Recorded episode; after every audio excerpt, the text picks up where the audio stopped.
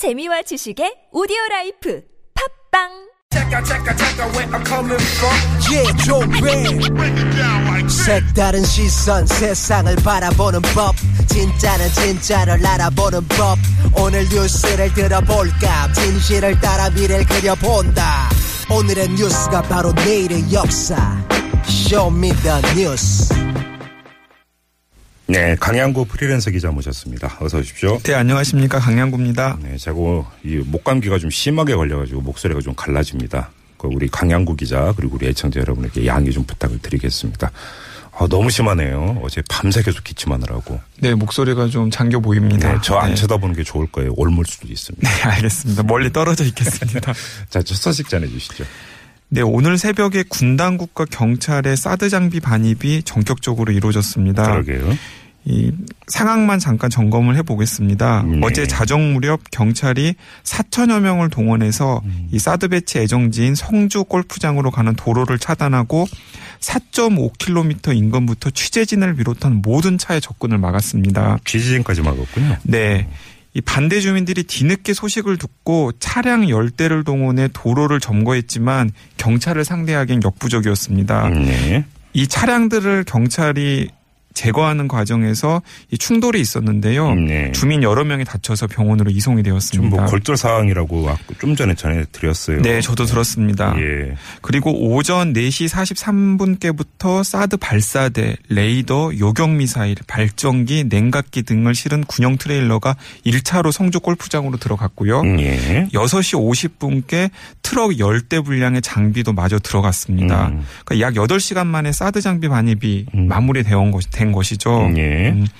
하지만 앞으로 주민을 비롯한 반대 운동이 더욱더 거세질 전망이어서 음, 네. 향후에 어떻게 될지 지켜봐야 될 것 같습니다. 반발도 거세질 것 같고 또 TV 토론에서 주자 간에 또 그러니까 이 토론도 격해질 것 같아요. 이 네, 맞습니다. 좀 지켜보도록 하고요. 자, 다음 소식으로 가죠. 네, 정의당 심상정 후보의 지지율에 변화하는 모습이 보이고 있습니다. 네. 이 한국일보와 코리아타임스가 한국 리서치 의뢰에 지난 24일과 25일 전국 유권자 1000명을 대상으로 실시한 여론조사 결과에서 네. 심 후보 지지율이 8%로 나왔습니다. 많이 올랐네요. 네, 많이 올랐습니다. 예. 이 어제 대선 후보 토론회에서도 심 후보가 존재감을 부각을 시켰는데요. 네. 이 문재인 더불어민주당 후보와 자유한국당 홍준표 후보의 동성애 반대 공방이 벌어지자 음흠. 심 후보가 동성애는 찬성이나 반대를 할 수 있는 이야기가 아니다. 음. 저는 이성애자지만 성소수자의 인권과 자유가 존중돼야 한다고 생각하고 그것이 민주주의라고 정리를 했고요. 네. 또 단일화 논란에 둘러싸인 유 유승민 후보에게는 굳세어라 유승민이라고 격려를 보내기도 했습니다. 주먹 주고 막 이러던데요. 네. 이 정의당 내부에서도 심 후보의 상승세에 신이 난다는 반응이고 현장에서도 느껴진다는 반응입니다. 음, 예. 이 선거운동 자원이 작은 정당에게 TV 토론회가 굉장히 중요한 기회인데 네. 이 심상정 후보가 그 기회를 굉장히 잘 살렸다라는 평이 있고요. 음. 또 이런 추세로 가면 두 자리 지지율도 바라볼 수 있는 것 아니냐라는 기대 섞인 전망도 나오고 있습니다. 조금 전에 한국일보와 코리아타임스에 이제 그 여론조사 결과를 전해 주셨는데 조사 기호는 지금 안 갖고 오셨죠? 네, 그렇습니다. 네, 이것도 밝게 되니까 저 그 이유 좀 그 챙겨서 저한테 주시면 제가 좀 이따가 다시 밝혀드리도록 하고요. 자, 다음 소식으로 넘어가죠. 네, 어제 대선 후보 토론 소식 하나 더 전하겠습니다. 이 문재인 후보의 동성애 반대 발언 논란이 오늘 하루 종일 계속됐습니다. 네네. 일단 문재인 캠프 측에서는 차별을 반대한다는 것이 핵심이라고 해명을 했지만 음. 당사자인 성소수자 측은 동성 동성애 자체의 찬반을 얘기한 것 자체가 인권의식 결여를 보여주는 것이라고 비판을 했습니다. 예. 오늘 문 후보의 공식 행사 중에서 이 성소, 성소수자 몇 명이 직접적인 항의를 했었고요.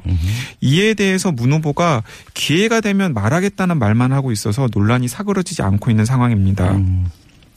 이 잠시 상황을 복귀해 보면 문 후보는 어제 대선 후보 토론회에서 홍준표 후보 질문에 저는 동성애를 좋아하지 않는다.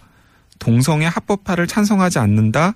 군대 내 동성애가 국방 전력을 약화시킨다고 생각한다고 응답을 했고요. 예. 이제 나중에 말미에 성적 지향 때문에 어떤 차별도 있어서는 안 된다고 선을 그었지만 네. 이미 논란을 잠재우긴 역부족이었습니다. 음. 오늘 추가로 몇 가지 사실도 더 드러났는데요. 정작 문재인 후보가 7년 전에는 동성혼을 허용해야 한다라고 얘기를 했었습니다. 아, 예. 예, 이런 사실까지 공개되면서 논란이 계속되고 있습니다. 알겠습니다. 자, 계속 이어가죠. 네. 아르바이트 노동자로 구성된 노동조합 알바노조가 패스트푸드 업체 맥도날드와 다음 달 16일 상견례를 시작으로 단체 교섭에 들어갑니다. 오, 오, 그래요? 예. 이 맥도날드가 노동조합과 단체 교섭을 하는 것은 아시아에서 처음 있는 일이라고 합니다. 어, 예. 이 알바 노조는 기본 시급 1만 원으로 인상, 음. 준비 시간 임금 지급, 유연 근무제 선택권 보장, 네. 머릿망 등 업무 필수용품 지급 등을 요구하고 있습니다. 예, 예. 네, 이게 만약에 단체 교섭이 이루어진다면 굉장히 역사적인 사건이 될 것 같은데요. 그러게요. 네, 아니나 다를까 전 세계 식품기업 노동조합의 국제 연대 단체인 국제 식- 식품연맹도 음. 덴마크와 스웨덴 역시 단체 교섭을 통해서 맥도날드와 임금 협상을 진행 중이기 때문에 네. 가맹 조직인 알바노조를 계속해서 지원하겠다고 오. 예, 힘을 보태고 나섰습니다. 국제적 연대도 이루어지겠네요. 네, 그러면. 예, 아무 좀 이거 지켜봐야 되나 하여튼 그 중요한 그 포인트인 것 같고요. 자, 또 어떤 소식이 있습니까? 네, 이 숙박 예약업체 여기어때를 이용한 투숙객의 이름, 휴대전화 번호, 숙박 일시, 숙박업소 이름, 결제 정보 등 총 91만 건의 민감한 개인 정보가 유출된 것으로 공식 확인되었습니다. 어, 그래요? 예. 네. 이, 이 91만 건의 민감한 개인 정보는 사람 수로 따지면은 91만 명인데요. 예. 이 여기어때 회원 수가 약 300만 명, 300만 명인 걸 염두에 두면 3분의 1에 달하는 고객 정보가 유출된 것입니다. 음. 예. 또 이미 해커는 여기어때 서비스 이용 고객에게 협박성 음란 문자를 발송해서 고객들의 피해가 입증된 상황이기도 합니다. 아. 네. 당신 누구하고 갔어? 뭐 이런 겁니까? 네, 그런 겁니다. 예. 네, 특히 이번 사고가 관심이 집중되는 것은 음. 징벌적 손해배상이 처음 적용되는 사례여서 예. 제재 수위에 관심이 가고 있습니다. 음. 그러니까 지난 7월 25일부터 개인정보보호법 등이 개정돼 징벌적 손해배상 제도가 도입이 되었습니다. 예, 예. 그러니까 가해자의 행위가 악의적이고 반사회적일 경우에 실제 손해액보다 훨씬 더 많은 손해배상을 하게 하는 제도인데요. 네. 법원은 개- 기업의 고의 또는 중대한 과실로 개인정보가 유출될 때 손해액의 3배가 넘지 않는 범위 내에서 음. 손해배상을 정할 수 있도록 되어 있습니다. 그러니까 정부도 이번에 정부가 유출 사고에 대한 조사 결과를 처음 밝힌 만큼 손해배상 집단 소송 등 법적 대응이 음. 정부 발표를 근거로 시작될 것으로 보인다고 전망했습니다. 어제는 이제 그 여기어때를 비롯한 숙박 앱들이 사용 후기를 뭐 노출시키지 않았다. 일부러 감췄다. 이 소식도 전해 주신 바가 있잖아요. 네네. 계속 나오고 있네요. 이야기가. 자, 한 소식만 더 전해 주시죠. 네. 근로자의 날, 석가탄신일, 어린이날, 대선. 아, 네, 황금 황금 연휴죠. 예. 네, 최장 11일을 쉴 수 있는 황금 연휴가 다음 주 바로 코앞으로 다가왔는데요. 네. 이게 다들 웃고 있는 게 아닙니다. 그냥 기자도 다음 주에 계속 나와서 브리핑 하셔야 돼요. 네, 알겠습니다. 네. 남의 얘기인 거 아시죠? 네. 네. 이 맞벌이 가정이 근심이 가득합니다. 네. 왜냐하면 대부분의 학교와 공립 유치원이 다음 주에 봄방학에 들어가는데 아, 네, 예. 여건상 남들처럼 쉴 수가 없는 데다 어린 자녀를 맡길 곳도 마땅치 않은 그러게 말이에요. 맞벌이 직장인들이 울상입니다. 근데 실제로 상황을 살펴보면 좀 심각한데요. 예. 경기도 교육청에 따르면 이 경기도 내 초중고등학교는 거의 대부분이 3일에서 7일까지 쉬거나 1일에서 7일까지가 봄방학이라고 합니다. 어휴, 뭐 길면 일주일이잖아요. 네, 프로. 그리고 예, 초등학교와 학사 일정을 공유하는 이 병설 유치원 1082곳 역시 같은 기간에 대체로 휴업을 하는데요. 예. 예.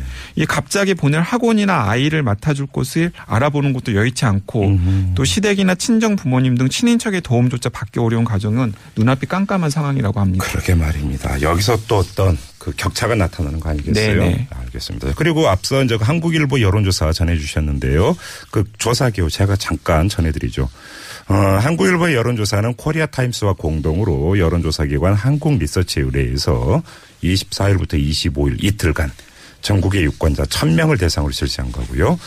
아, 유선과 무선 병행 방식으로 실시가 됐고 응답률은 21%, 표본 오차는 95% 신뢰 수준의 플러스 마이너스 3.1% 포인트입니다. 자세한 내용은 중앙선거관리위원회 홈페이지에서 확인하실 수 있고요. 이 조사 기록 꼭 전해 주셔야 됩니다. 네, 알겠습니다. 다음부터는 잊지 네. 않겠습니다. 강행호 기자였어요. 수고하셨습니다. 네, 감사합니다. 네.